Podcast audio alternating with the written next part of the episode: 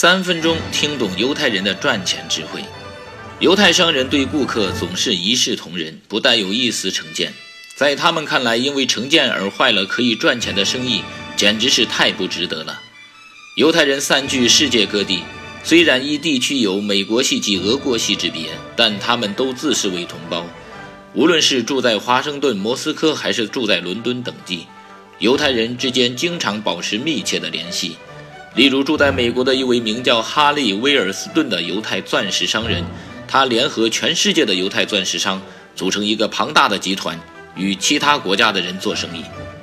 犹如居住在瑞士的犹太人，最能利用中立国的特性，同时联络美国的犹太人和俄国的犹太人，来从事国际性的交易。要想赚钱，就得打破既有的成见，这是犹太人经商得出的经验。就像金钱没有肮脏和干净之分一样，犹太人对赚钱的对象也是不加区分的。只要能赚钱，达成生意协议，能从对方手中得到钱，就可以做。在犹太人的脑海里，只有资本主义和社会主义的意识存在。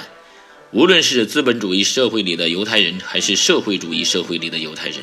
为了共同的目的，他们可以紧紧地联系在一起，共同对付外人。在进行贸易往来时，无论你是美国人还是俄国人，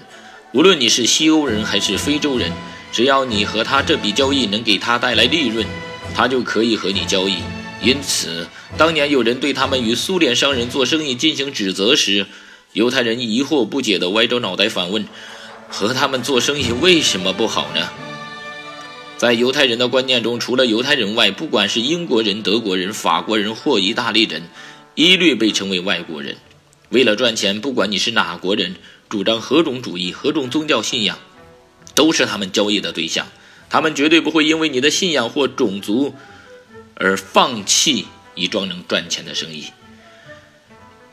要想赚钱，就不要顾虑太多，不能被原来的传统习惯和观念所束缚，要敢于打破旧传统，接受新观念。同样，要想赚钱，也是要打破成见的。试想一下，如果因为对方的思想意识不同，自己在成见的作用下主动放弃了一次赚大钱的机会，岂不是太可惜、太不值得了？金钱是没有国籍的，所以赚钱就不应当区分国籍，为自己圈画种种限制。